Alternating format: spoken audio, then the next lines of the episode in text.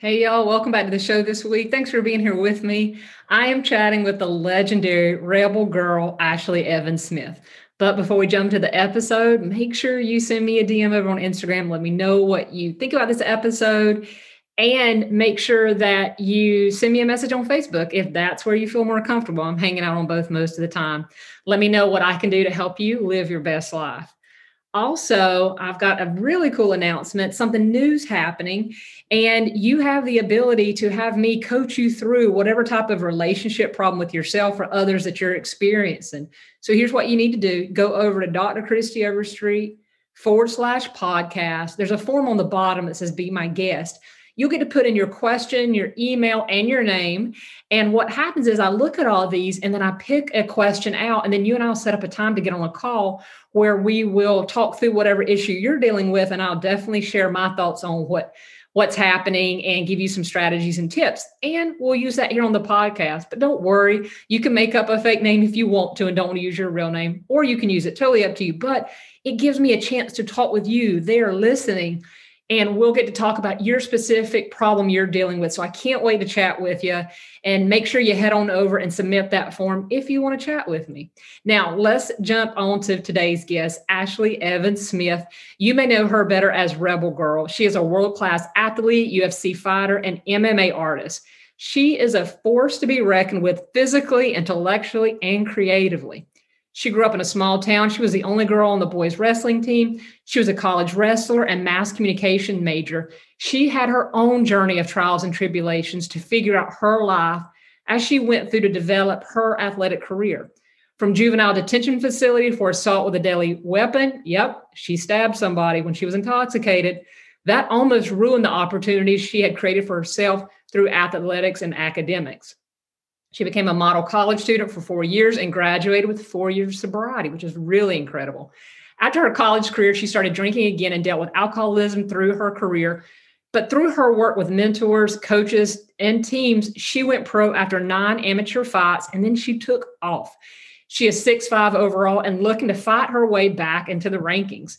And once ranked as high as number 11 in the world, she knows the top is only a few wins away. She is currently building her fight record, moving up the ranks, and looking forward to earning a title shot to get where she knows she belongs, which is champion of the world. Now sober, she appreciates where life has taken her and hopes that she can help others not make mistakes that she's made in the past. She wants to leave this world a better place by inspiring others with her stories, as well as helping others open up about theirs. That's why she has one of my favorite podcasts, Sex and Violence with Rebel Girl, where she interviews high level fighters as well as other experts in their fields about their personal stories of love, romance, and sexual experiences.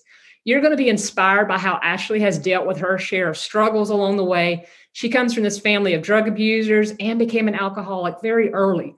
She shares her struggles on and off into the age of 32 and how she is now creating the life and relationships she deserves make sure that if you didn't listen to our episode on sex and violence a couple of weeks ago, that you go check that out on the podcast. She had me on, and we had a really great conversation about a lot of things people don't typically talk about. But there's no need to wait any longer. You get to hear my interview here as well with Ashley. I know you're going to enjoy it and be inspired. So sit back, relax, and enjoy the chat.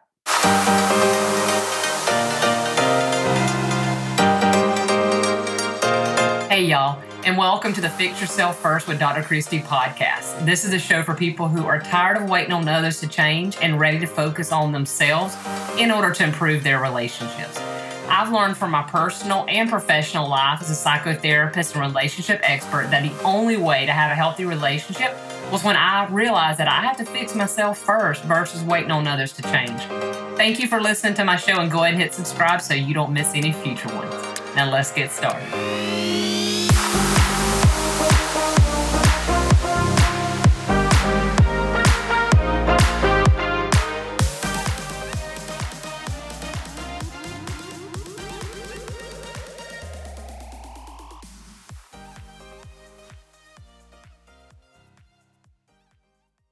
Welcome to the show. Ashley, glad to have you here. Thank you for having me, Dr. Kristie. I'm so excited to have you here. And it was such an honor to be on Sex and Violence, your podcast, and I'm in love with a few weeks ago. And we're going to talk more about that. But to help everyone get to know you a little bit better, tell us a little bit about you as a person you one thing you've shared a bit on your podcast and your story is growing up in a small town. And here you are this world class athlete that everyone's heard about from the bio and, and people know you as being rebel girl. Were you always interested in wrestling and sports growing up in that small town?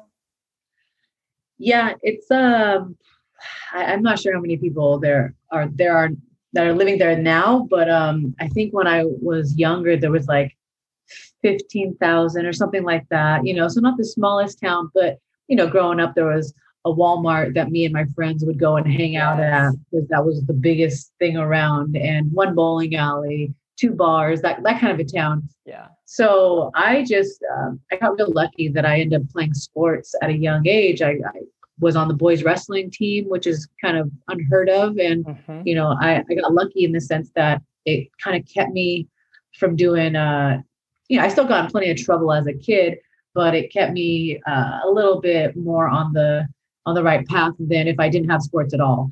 And what I ended up doing was getting a scholarship to go to college.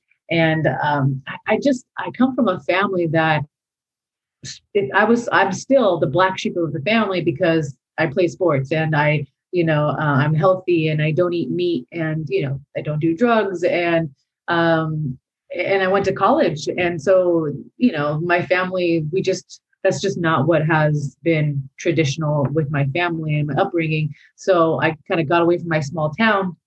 And ever since, I've just, I've been a, a small fish in a big pond trying to make a name for myself.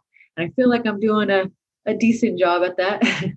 decent job is an understatement of the year. Like you are doing incredible with all that you're doing. You are a professional athlete who is really evolving, but you're such a you're like a multiple threat, meaning you've got, you know, all of your talents as an MMA fighter, your collegiate wrestling career, your journalism background, your incredible podcast that we're going to talk more about. Like you've got all these really great things happening because you've worked your ass off for them. And I think that's what's so um, so beautiful about your journey and you've been so open with your journey. So as you kind of look back and growing up in that small town and kind of being the black sheep how are you viewed? Do you ever hear about how people are viewing you now as this in the spotlight professional athlete?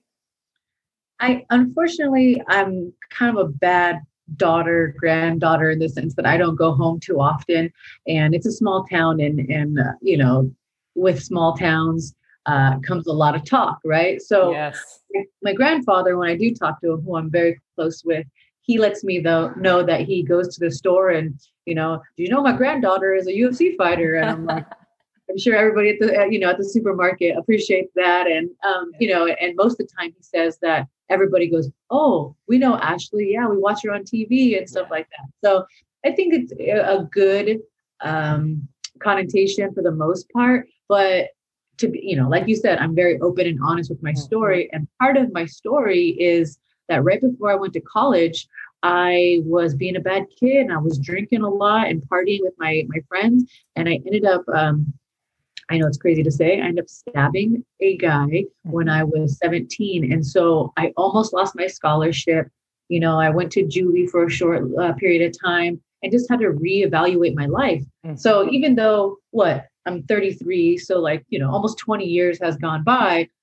People still know me as that girl who stabbed that guy, even though I've done a lot of good right. things you know, to try and make up for that uh, since yeah. then. So that's just, I think, how small towns work. Yes. You know, when you do something, you're forever going to be known as that person, even if you cure cancer. Absolutely. You're so right about that. A couple of things. I bet your grandfather, I mean, your whole family's got to be so proud of you and it lights them up to be able to share you know what all you've been able to accomplish as a UFC fighter and as a professional athlete. It's really incredible. And growing up in a small town, I can relate. I grew up in a very small farming town in South Georgia, and um, you know, talk is talk is plentiful. And if you'd have told me I would be sitting here as a sex therapist as an adult when growing up, no. And it took me forever to even put on my Facebook page of what I did because of my own shame and embarrassment of how it'd be talked about in the town yeah. or the blowback on family and that type of thing. So I, I, I understand that part is difficult in those towns and from you what you've been through to even to get to reevaluate your life at such a young age and to pull it together i bet it was really scary to think of losing that scholarship when all that stuff went down to think because you're what i saw mine as um, i have scholarship and i wasn't an athlete i was a golfer and that really doesn't count um, to my golfers it counts but i wasn't going to be playing in college at it but to think that that was my ticket for me that was my ticket to get out and to kind of see what my journey was and yours was possibly leaving you at that time. What was that like?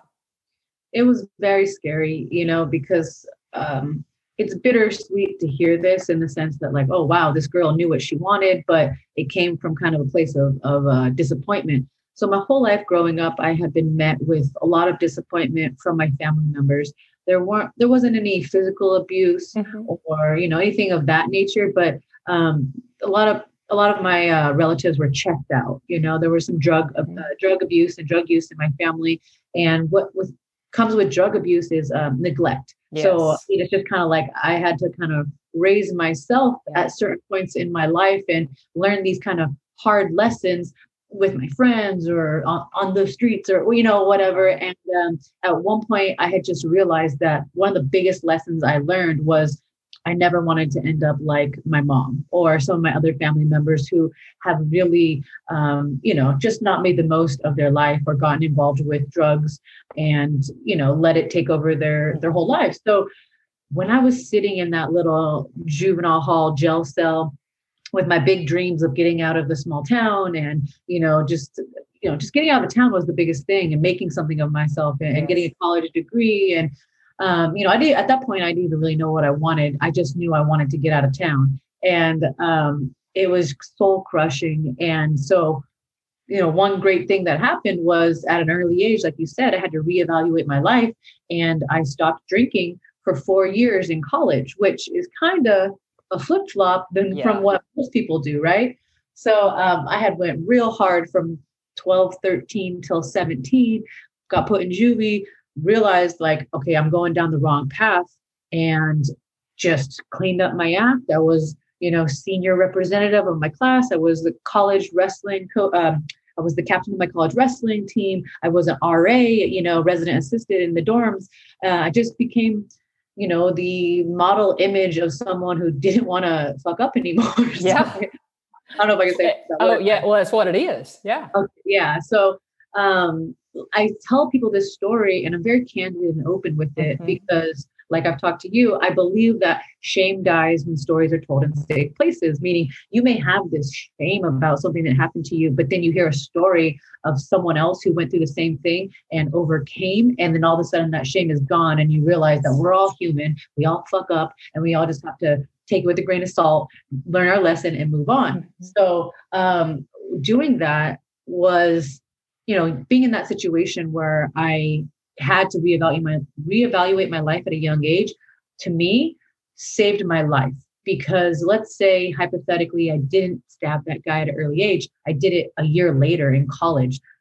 I'm an wow. adult, I lose my scholarship, you know, all these things. So I just tried to look at it from the best point of view was like, okay, I learned this lesson just in the nick of time before I became an official adult and my whole life could have been ruined.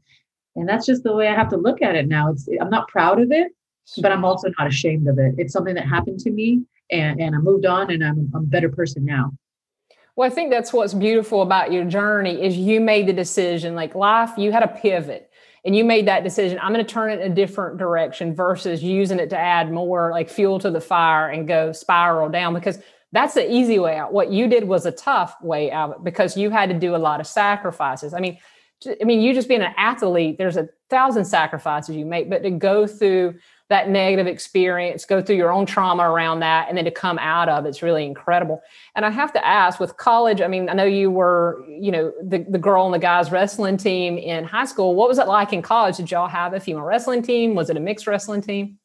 Yeah, I'm very fortunate. You know, uh, I'm 33 right now. So I was 17 my freshman year of college. I was a little kind of young mm-hmm. for my age, but uh, that was in 2005. So it, from 2005 to 2009 was when I was in college at Menlo College. And at that time, uh, that's in the Bay Area, private college, so student loans. yes. But um, you know, at that time there was only six collegiate women's programs in the U.S. Oh, and wow. it was Kentucky, uh, Oregon. Um, I believe there it was like a lot of like Midwest kind of places. And I just, you know, a little California girl, I was like, I don't want to go to, you know, like I'm already from a small town. I don't want to go to like another one horse town. And I I heard about Menlo College in Silicon Valley in the Bay Area.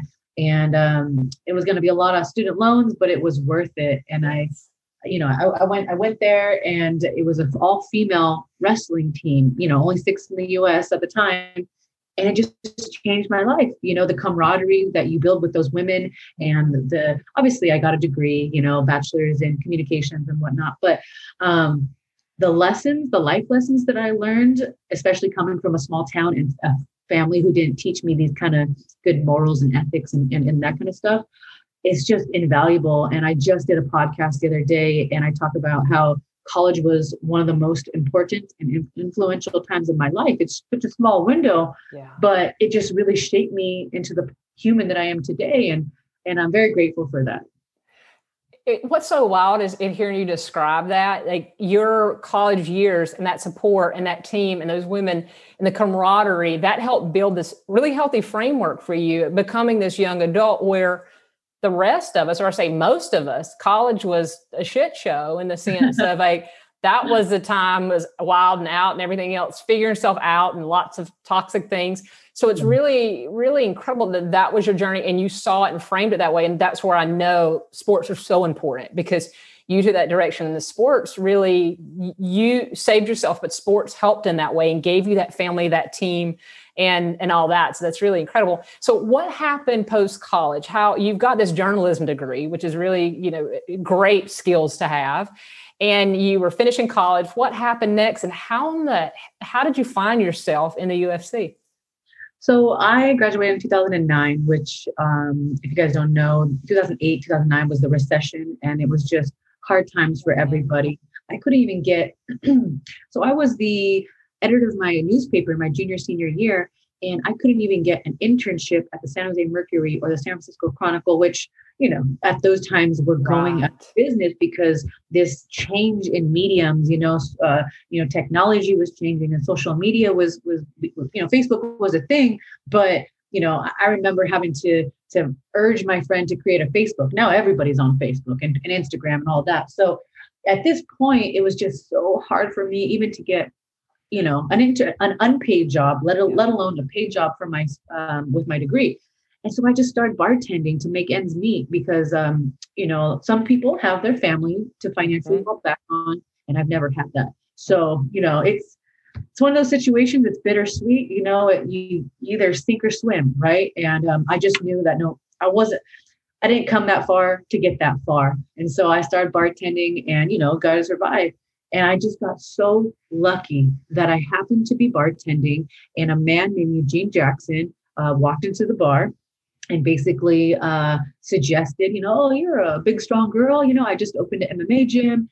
And long story short, this chance happening wow. kind of um, led me down a path of, of, mixed martial arts and fighting and being a professional athlete. Because at that point i was just lost. I graduated you know my intent was to become this investigative journalist. I wanted to go overseas and i wanted to you know travel and maybe in the war zone. And i just wanted to to make i, I wanted to really make a difference. And i want you know i've got like this fearless side to me that i was like I could I could go to war, you know, I could do something. I could, you know, I could go to battle. And um, you know, I've definitely always had that warrior kind of mm. that, that made for battle kind of heart. And uh, and I have always wanted to leave this world a better place than, you know, than I, I found it. And I think, you know, you know, this this man, meeting this man, you know, I didn't realize at the time, but it was just like this sharp right turn, you know, not not good or bad. It was just a different direction. And than what I expected to do with my degree and whatnot. And um, I'm so happy I went down that that path because I can't imagine, you know, no offense to anybody who does this, but like, you know, a nine to five job, it's just not Not not, I'm not made for that. I'm not made for that. And and um, I'm happy now. And uh, just my life is just very unusual and it has come um, unexpectedly, but I'm so grateful the, the way that it turned out you're talking about those chance encounters and the universe giving you an opportunity, you seeing it, you jumping on it, and then working your butt off and the sacrifices and everything, you know, since then. So, with your MMA as being a fighter, how did Rebel Girl find you? How did you come up with your name? Yeah, it's funny what you just said. You basically just said um, success is opportunity met with hard work right? Mm-hmm. And um, you know, I realized a lot in my life, probably to, just few years, just these past few years, that uh, I had all these opportunities, but you know, and I'm like, wow, I just got lucky. I got lucky. Well, I, I did in a way, but but I had to work hard with those opportunities. So not everyone would have been successful. I, have worked very hard in my life, whether it was physically or mentally or emotionally, and um, and it's paid off. And the rebel girl tattoo on my um, the side of my head mm-hmm. that's where my my fight nickname comes from uh, everybody kind of has a nickname um, mm-hmm. it's just kind of very WWE-ish, and you know, I don't think you have that in tennis or or basketball or something. You have it in fighting, and it's fun. And um, you know, I I have lots of tattoos, obviously, mm-hmm. and um, you know, this tattoo I got it before it became my nickname, and I basically was at a a signing in New York. Someone had flown me out there to sign some, you know, like a meet and greet type of situation. Mm-hmm. And the man was like, "Oh, can you write Rebel Girl on my um my my card? You know, the the picture of me." And and I was like, "Uh, that's that's not my name." He's like, "Well, to me, you're a rebel girl. You wow. that just fit. You seem like a rebel girl." And I was like, "Well, I mean, I, you know, kind of why I got it tattooed on my head is that I feel." that I kind of embody that a little mm-hmm. bit. It actually comes from um, if you're familiar with punk rock, the band is called Bikini Kill, mm-hmm. and Kathleen Hanna is this woman who was the the lead singer and the front woman of a very iconic punk band. Who um, it's kind of like a feminist movement, if you will, uh, in the punk scene, and it was all about women kind of standing up for themselves and doing their own thing. And um, so I got the tattoo just because um, I loved what it stood for. I, I loved it, and someone called me that, and then it kind of just stuck. And um, you're not supposed to create your own nicknames. It's you know kind of like an unwritten rule. People do, but uh, it's much cooler if someone else gives it to you. And um, that's the story behind it. Kind of kind of weird. Just happened though. Well, it found you. The, the yeah. name Rebel Girl was out there circulating in the universe and it lined up with you and your personality, what you stand for and who you are. and and that person helped kind of bridge that to you. So I, I'm a big believer in things find us when we realize it. And it's all about if we do something with it or not. And you did, you were there waiting for it. and it, it, met up with you and, and here you are, you know, I, I think that, that's an incredible story to have. And uh, what's your favorite part of being a fighter? Like what, what would you say is like your favorite part of it? Oh, that's such a loaded question because there's so many great things that are involved in my my job. You know, it doesn't mm-hmm. feel like a job sometimes. Yeah. It's just like, you know, I wake up and I'm like, wow, this is this is really my job. And especially like when i'm i've they've flown me somewhere and i wake up in some hotel and i'm you know getting ready for to walk out in front of thousands and thousands hundreds of thousands of people that you know are cheering for me.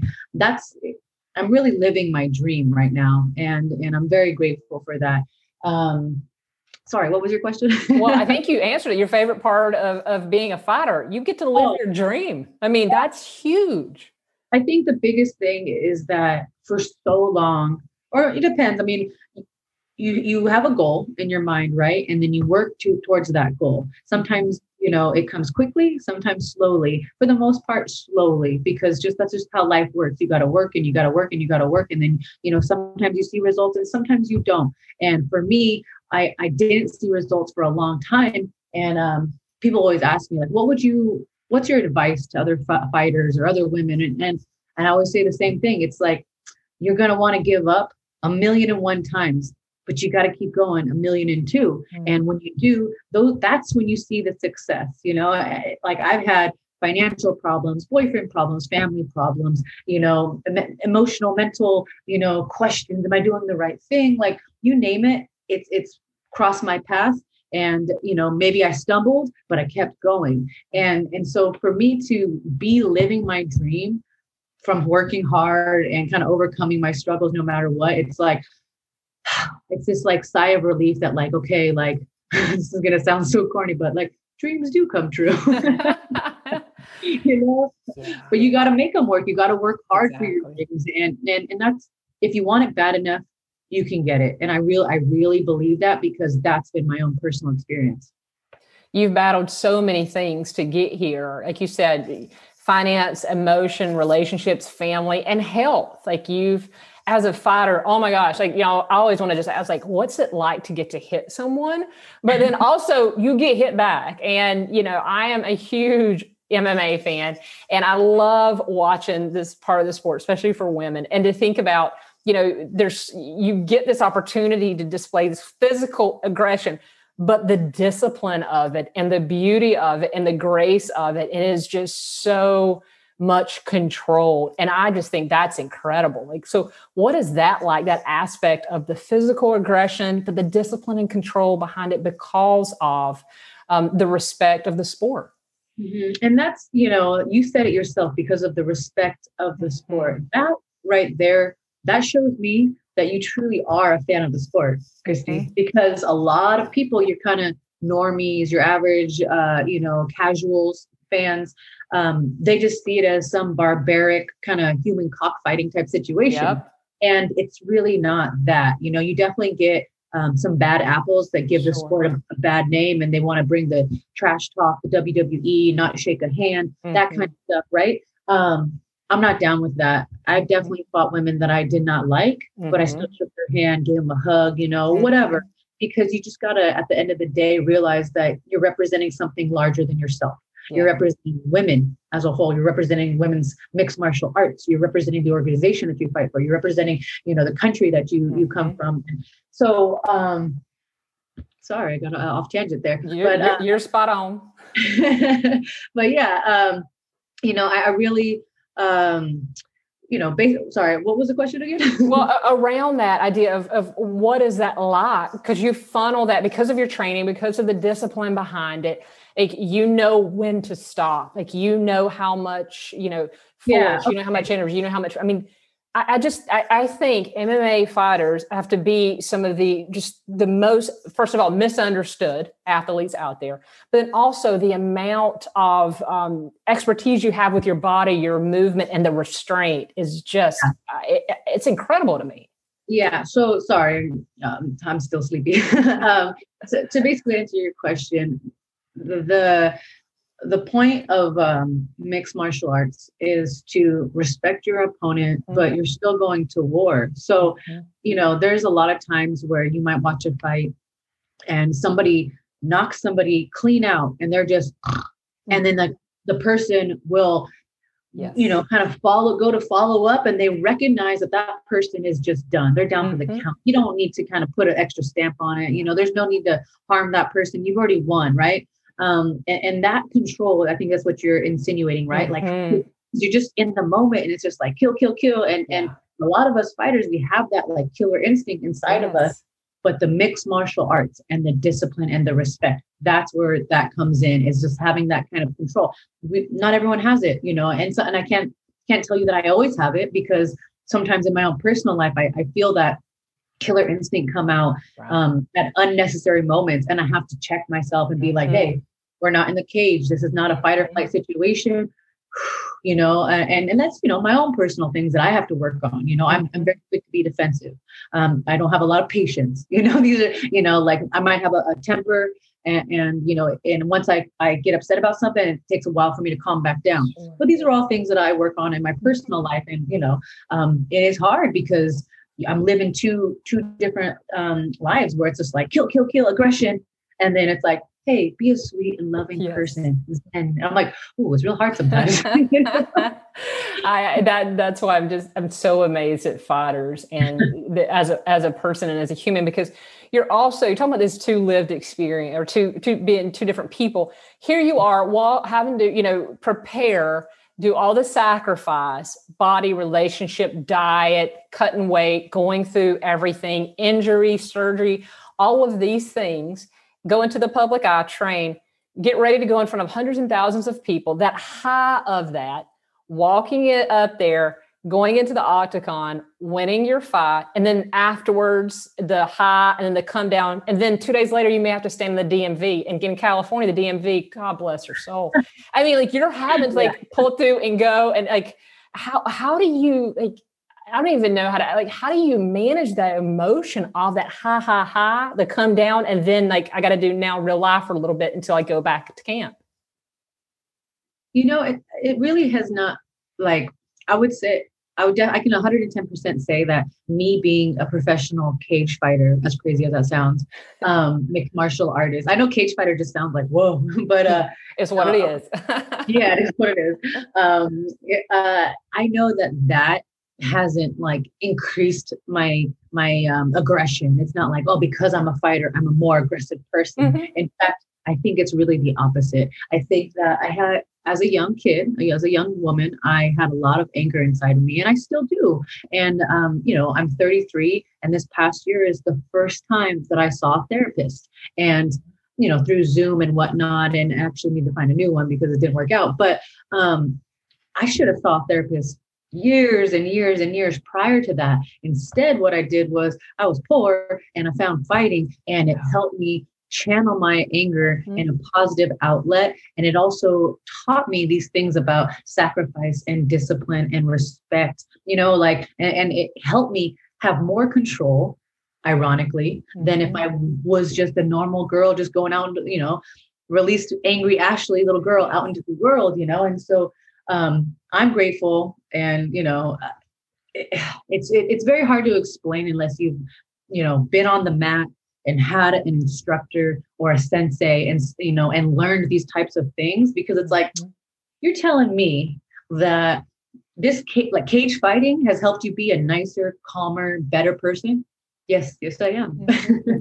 yeah i completely believe that and back to the discipline and the respect i just i remember when i first uh, the first time i saw um, a ufc fight was my boyfriend when we first started dating he's like oh we're going um, we were in um, i think we were in like san diego. We're like we're going to a friend's house we watch a fight. I'm like what's a fight? Okay i watched it like oh my gosh. And and after the fight they hugged afterwards yeah. the two fighters like are we like in a parallel universe? Because like my idea of sports is football and so rough tough um, everyone really hates everyone as far as especially the rivalry yeah. right teams. And that was my aspect of, of sports until i saw that and i'm like oh my gosh. And then um, Tough House came out, you know, like around then. And I started, you know, watching that and, and getting more into it. I was like, I cannot believe the ability to sustain self, the discipline, the respect. It all goes back to the respect for one another. That shows how much, you know, they really see one another's strengths, the barriers, the sacrifice that goes into it. So I, I think that's really incredible. Um, with you, as you've learned, you've talked about going to therapy, you've been open about your own personal journey um, what have you kind of learned about yourself uh, while training and this being your profession, as well as your own personal growth, especially in relationships? Man, another loaded question. It's just, uh, so so yeah, I'm very open, and I talk on my podcast every week about my relationships and my my family background and my sobriety. And i'd say that um, i always say that ever since i got sober which i'm a year and seven months sober and um, that's a very long time for me. And yes. uh, you know if you're a true alcoholic and and, and i and i am you know and, and i and i forever will be. And um, you know but now that i've kind of like just accepted that and kind of um, and now consistently been sober Matt, I have the mental capacity and the um, just the energy and, and the ability to see things clear for what they really are. So I, I just I couldn't work on myself before because you know well if you're inebriated you're inebriated. And if you're hungover then, you know everything sucks. And and so uh, you know it took me quite a while and it's still a journey that I'll forever be on. But but number one you know if you're struggling with an addiction you gotta you got to stop, you know, and it's easier said than done. Yes. But it's very hard to improve yourself when you're battling inside mentally and emotionally and actually physically too. So that was the first step. And now that I'm sober, you know, I'm like, I have to accept that I have these flaws, you know, so I'm impatient. I am defensive. I'm quick to be defensive. Um, I, you know, I have a hard time calming down once I get ang- angry. And so it's like, it's kind of that funny phrase of like, the first step is accepting you have a problem, you know? So like, I accepted that these things are things I need to work on. And really, my boyfriend, you know, I'm I'm more in love than I have ever been in my entire life, and I've found this partner that, for the most part, he's he's perfect for me you know? We we don't you know we, we have our little um you know fights and whatnot but this person brings out the best side of me. And every time i start to get a little um you know uh, down on myself he reminds me of, of, of, all all i'm capable of. And that's essentially i think what we all need. So a partner who brings out the best in us a partner who reminds us that we can you can do it whatever it is. And so with in, in, you know the combination of my sobriety um, seeing a therapist accepting that I have these issues, my partner, and you know, it's just like this perfect storm has finally come together for me to to better myself. You know, I'm doing my reading my self help books. I'm mm-hmm. talking to beautiful people like you who actually know that um, there are ways to fix ourselves. You know, mm-hmm. and so um, so just now, you know, it's it's funny because sometimes I'm like, oh man, I feel so old, and it took me so long to figure this out, but not really because we're I'm very young in life maybe not in sports and fighting world, but I'm very young in my life, and I'm just I'm at this point where I just I accept that that now it's it's it's about fine tuning yourself. You know, like when you're a very young person, it's just kind of about getting through life, especially if you got a kind of situation that I had going on. It's just you just got to survive and get through it, and then you become an adult and you can really start to fine tune yourself. And I think right now that's the point that I'm at. Well, congratulations on sobriety. That is a big deal. And like you said, once you get that, I mean, as if anything was possible before, but once you get sobriety, the whole world opens up. And for you, you are the embodiment of the fix yourself first. You know, we go through people, we have toxic relationships, we make mistakes, we have issues, but when we work on ourselves and do the own work, then we're only going to accept people that are as healthy or working on the health journey as we are into our life. And that's your boyfriend you mm-hmm. shined out this healthiness as you got in a better spot and you made space for someone to treat you the way you needed to be deserved. And so you both are definitely lucky to have one another, which brings me to want to talk a little bit about this next part of the journey in your life that you you have is your podcast, Sex and Violence. so I have to tell you, uh, as well as being a fan, you what I think I love the most about you and your work is the normalization you do of talking about the hard topic of sex outside the line sex things that we don't talk about that we have shame and embarrassment about. So what led you to say i'm going to start a podcast and i'm going to talk with fighters and experts about sex and their lives what what led to this? Yeah i know. It's it's very unusual. And it just like i said before a lot of things in my life have just you know they're not the norm. I mean yes. rebel girl you know like i'm a professional fighter the tattoos the hair like you know the kind of music i listen to it's just everything's kind of just a little different a little a uh, little edgy right? Mm-hmm. and um you can't help what you love right? You just love what you love. And so the idea for the podcast came about probably a little over a year ago because i sat on the idea for quite a few months and you tell yourself all these things you know like i don't have time you know i don't know how to do it and if i suck at it it's going to be forever out there you know? Mm-hmm. maybe someone misinterprets something i say and we're in this cancel culture where i don't want to hurt anybody's feelings. That's the biggest thing is that like i have so much love in my heart and what i'm trying to do is like essentially you know leave this world a better place you know make my mark you know? I, I don't want to procreate you know? I'm not going to like you know have this you know, bloodline or anything like that. But like, if, you know, when I'm gone, I think it would be pretty cool if people talk about me and say, man, she was a great fighter. She was fun to watch. And she really was open and honest. And she helped me with X, Y, Z. And so uh, I, I sat on this idea for quite a while because of all the, the fears that we have when we start mm-hmm. something new the fear of failing, the fear of rejection, and all that. And um, the people in my life that love me, my boyfriend, my coaches, my family members, anyone that I told the idea to was like, that's a hit idea. I will listen to that. And so um, I slowly started to get the courage together. And then, you know, opportunity knocked mm-hmm. with, uh, you know, I, I, had some friends who had a, a studio and said, hey, if you're the host, we'll edit and we'll record. And, and I just thought to myself, you know, and then, then mixed with the pandemic, you know, like I said, it was the perfect storm. I had a great support system. I had uh, people that were, yeah, it was my support system. And then I had people that were willing to help me. And uh, it was just like, I could no longer sit and say, well, if I had more time or if this, if this, every, I had everything right in front of me. And I just, you know, I've, I've always been someone to, I've been a doer, you know, I'd rather attempt and fail than not attempt at all and wonder what if. And so so far so good we're 40 episodes in and um you know the reason I, I chose the topics is just because it's what i like mm-hmm. you know like i said it's you know you uh, you know you're a sex therapist and and a relationship counselor and you have all these things so you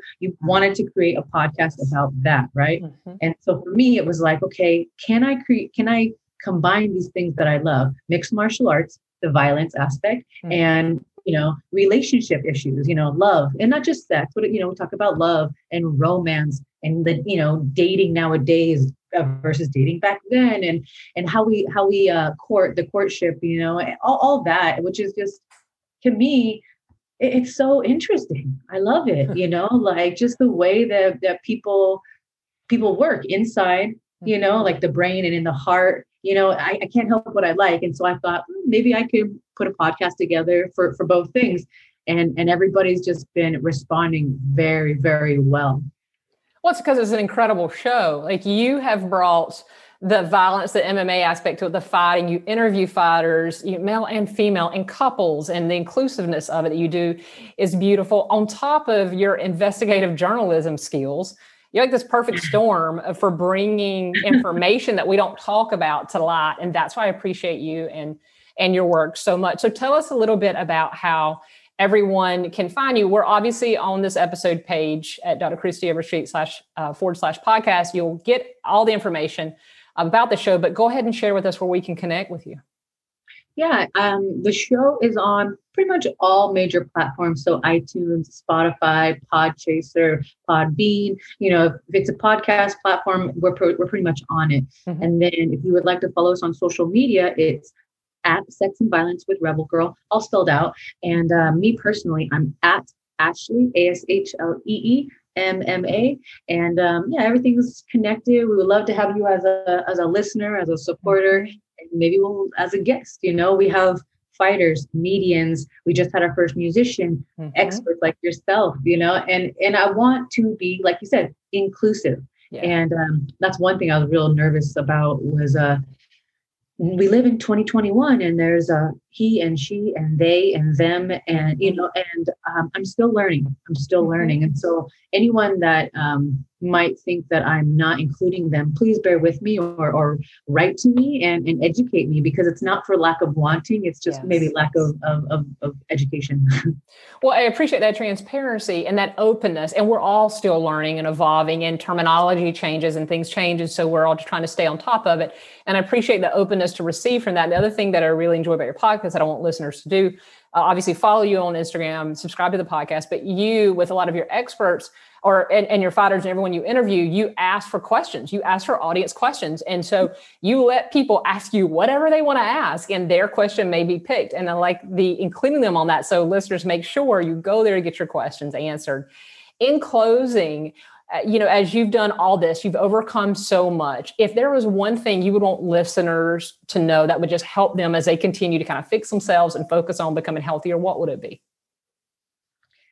So, a lot of times in my life, I've thought, oh, this is it, whether it was a financial situation or a relationship situation or a job opportunity like oh this is as good as it gets. It's never going to get better. We i don't know why we do that to ourselves. We we mm-hmm. tell you know it's very final like oh and maybe it's not maybe it's not everyone but me i'm, I'm an extremist you know like look at me like you know i like what i like and when i like it i do it a lot and i say it a lot and and so one thing I would like people to try and um, you know easier said than done, but when you're feeling like something's not going to change, you got to know that things are always going to get better. Mm-hmm. And it's very just kind of cliche and corny to say, but you know what I've learned in my 33 years is that you know we're all it's always going to be it's peaks and valleys right peaks and valleys or however that goes and so you, you just you got to get out of your head when you're in a bad place and keep pushing forward and that's what i've done and and i would never practice i would never preach what i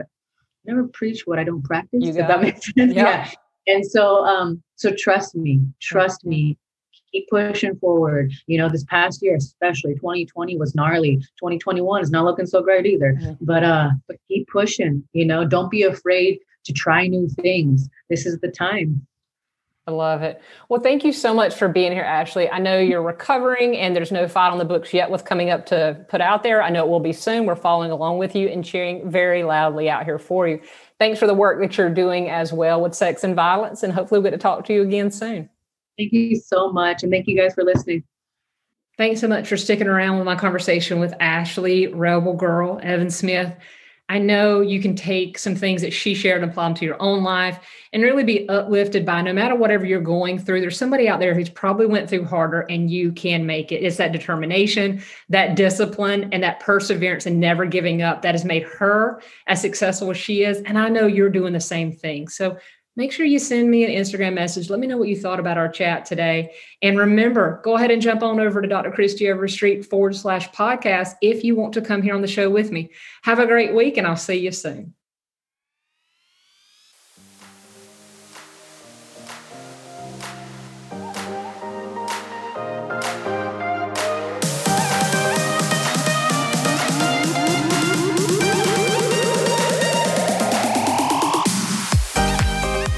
For listening to my show. Your support means the world to me.